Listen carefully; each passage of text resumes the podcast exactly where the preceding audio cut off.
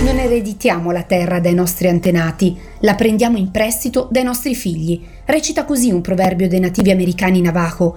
Il pianeta è il nostro giardino e nella concezione cristiana è dono di Dio. Nell'Antico Testamento, nel libro di Nemia, capitolo 9, verso 6, c'è scritto: Tu, tu solo sei il Signore. Tu hai fatto i cieli, i cieli dei cieli e tutte le loro schiere, la terra e quanto sta su di essa, i mari e quanto in essi. Tu fai vivere tutte queste cose e l'esercito dei cieli ti adora. Buongiorno da Veronica Dazio, siamo su RVS con granelli di senape. Come cittadini del mondo abbiamo una grossa responsabilità, quella di abitare questa terra con rispetto. Peccato che spesso non è così, ma ci sono anche dei granelli di senape, come ci piace chiamare le buone notizie, quei semini che sono piccoli ma diventano grandi piante. Oggi parleremo di sviluppo sostenibile, gestione armonica delle risorse e del ruolo delle comunità che abitano i territori, dopo una canzone qui su RVS. RVS, accendi la speranza. No!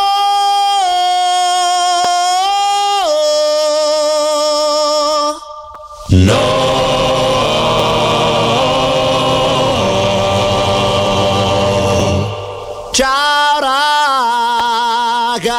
Ragazzi, ciao!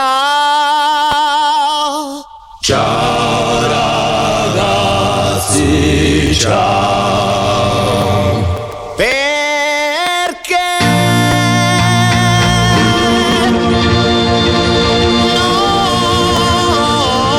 non ridete più? Ora sono qui con voi.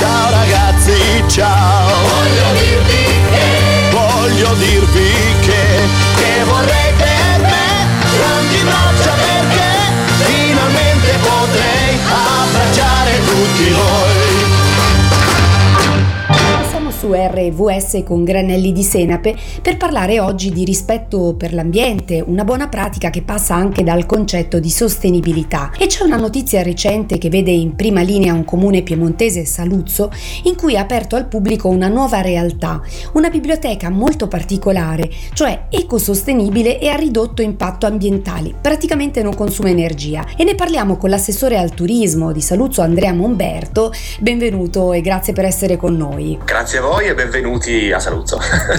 Grazie, infatti ci, diciamo ecco, è collegato proprio da- dalla sua città. Ecco, vuole raccontarci in cosa consiste questa biblioteca, questa novità? Eh, come la racconterebbe ai nostri ascoltatori? Proverei a portarli un po' all'interno del- della biblioteca stessa. Eh, bisogna immaginarsi una ex eh, caserma che è stata, eh, come dire, un luogo abitato da, da militari, dalle truppe alpine, eh, dal, da- da- dal 700 fino al- ai primi anni 90, che poi invece di andare, dire, in abbandono, come, come altri contenitori simili, è stata nel corso degli anni trasformata. La biblioteca nuova occupa una porzione di questo fabbricato ed è un po' il realizzarsi di un sogno perché rispetto alla biblioteca civica precedente eh, ha triplicato praticamente gli spazi, eh, ha ci permette di avere dei servizi in più che prima, dati gli spazi un po' ristretti, non avevamo e in più, come, come avete già detto, eh, è un edificio che è anche attento all'ambiente. Infatti, grazie a tutta una serie di, inter- di interventi, di accorgimenti tecnici, il, l'edificio della biblioteca non, non, consuma energia, ma anzi ne produce grazie a un sistema di pannelli fotovoltaici e quindi è un edificio classificato come NZEB, quindi Near Zero Emission Building eh, la sigla vuol dire questo. Bene, quindi questa nuova biblioteca è valsa, leggo proprio sulla documentazione che avete diffuso, è valsa a Saluzzo il Premio Nazionale Comuni Sostenibili ed è diciamo anche un percorso di avvicinamento a un altro obiettivo importante che ha eh, Saluzzo con le terre del Molviso, quindi parliamo di ambiente ma anche di, di cultura, vero? Beh sì, quello è un altro, un'altra grande sfida che, che insomma stiamo affrontando come città di Saluzzo ma con tutti comuni a noi, a noi vicini, delle valli appunto che stanno al, ai piedi del Monviso, che è quello di, eh, è proprio di questi giorni l'ufficialità, abbiamo presentato la lettera che, con la quale ci candidiamo a essere capitale della cultura italiana per il 2024. Eh, è una sfida ambiziosa che però sta creando tantissimo entusiasmo, eh, devo dire che sono tantissimi contributi che arrivano da, da diverse realtà sia istituzionali che associative che di singoli cittadini che stanno arrivando appunto su, su questo progetto. E la biblioteca ovviamente eh, è un, uno dei perni di questo sistema che porteremo all'attenzione della Commissione del Ministero. Non solo, perché poi tutte le altre attività in qualche maniera legate al mondo della cultura saranno, saranno protagoniste. Ritornando al concetto di sostenibilità, quindi eh, cardine, concetto cardine proprio di questa iniziativa della biblioteca, quanto conta rispetto alla comunità eh, in cui vivete e come coinvolgere anche i giovani intorno a questi temi così delicati? Ah, per noi è fondamentale e devo dire che i giovani sono per noi, per noi parlo da amministratore, quindi da, di, di, un comune, ma per il mondo adulto in generale sono uno sprone fondamentale per eh, porre sempre più in alto l'asticella dell'attenzione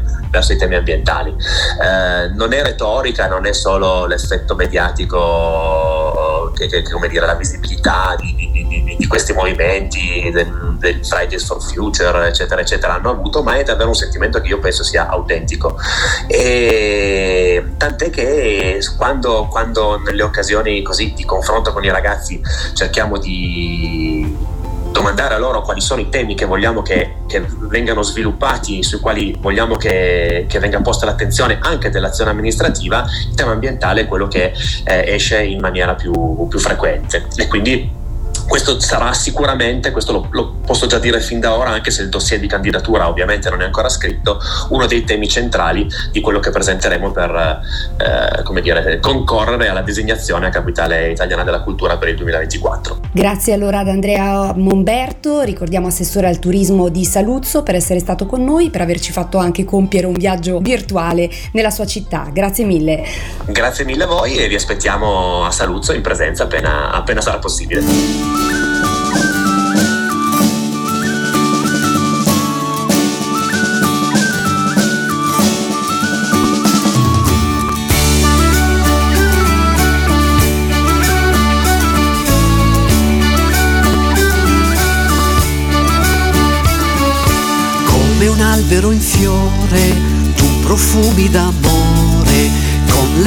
Del vento, stretto a te volerò.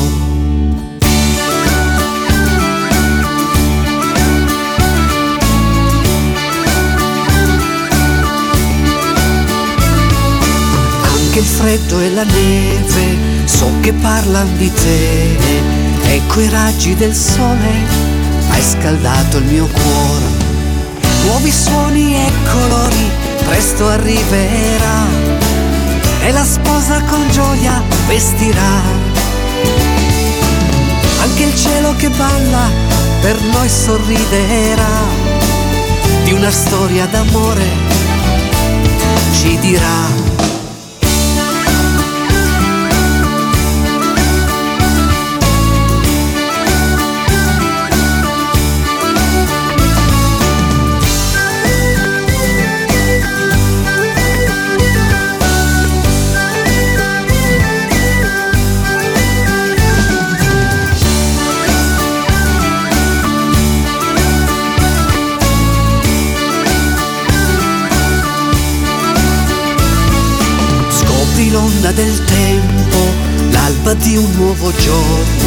pensa ai giorni futuri, il suo amore fra noi. Nuovi suoni e colori, presto arriverà e la sposa con gioia vestirà. Anche il cielo che balla per noi sorriderà, di una storia d'amore ci dirà.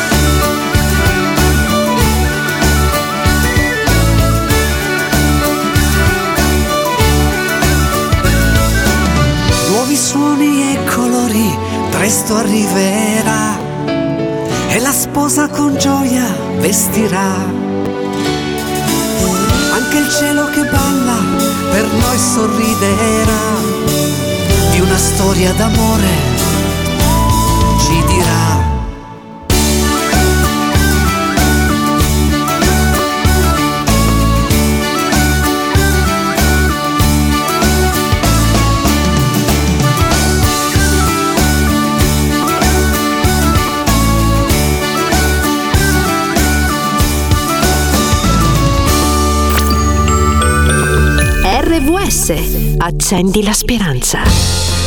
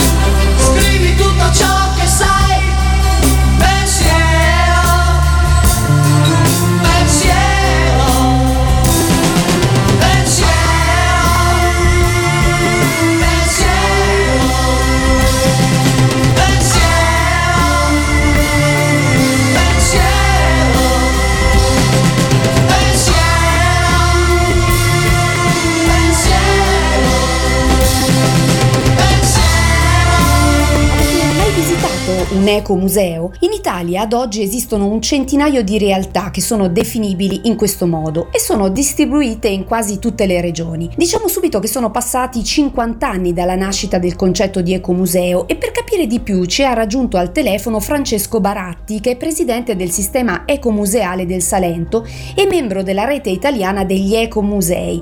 Che cos'è e cosa non è un ecomuseo? Gli ecomusei sono luoghi attivi di promozione dell'identità collettiva, del patrimonio culturale, ambientale e paesaggistico e lo fanno nella forma di eh, un museo permanente all'aperto sul territorio.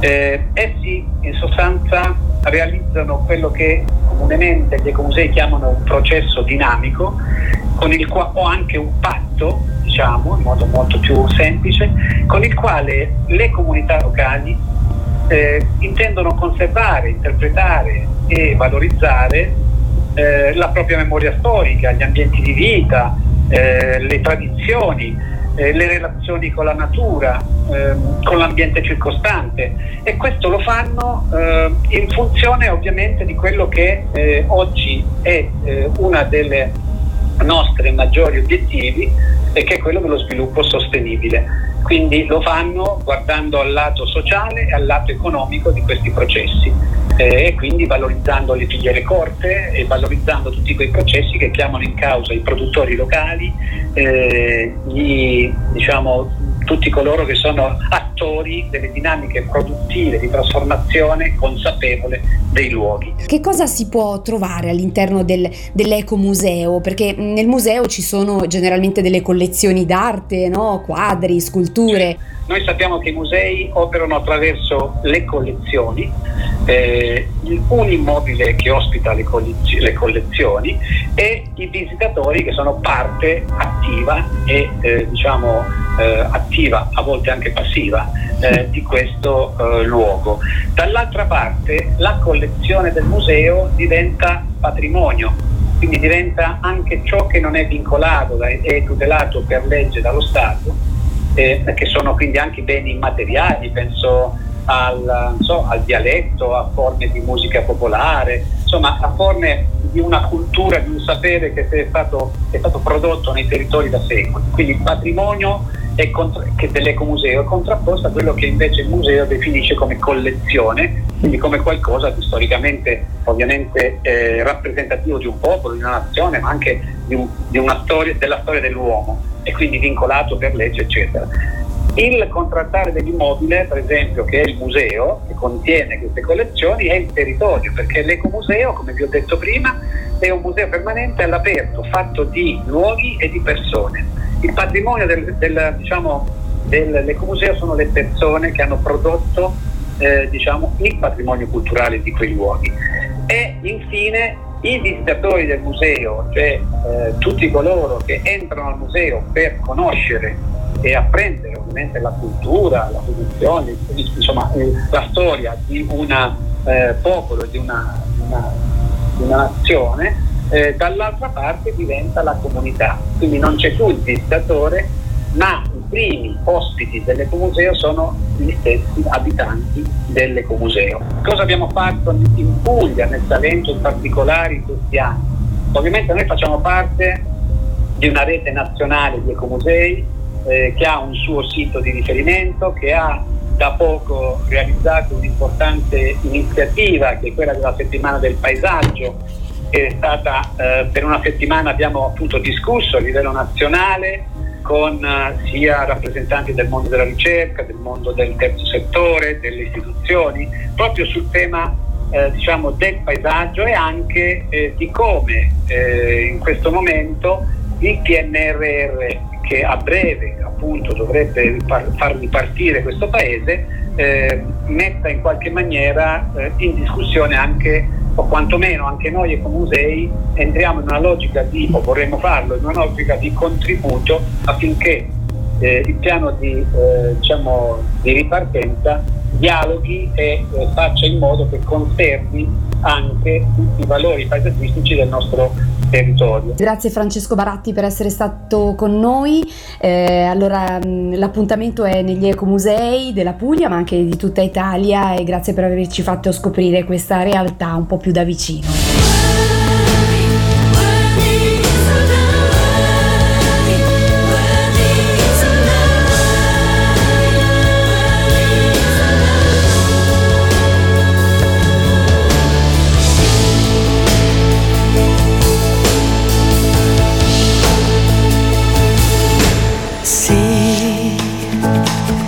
Ritornerà. È una certezza, è la verità. Sì, io lo vedrò, la stella del mattino, Yeshua Mashiach.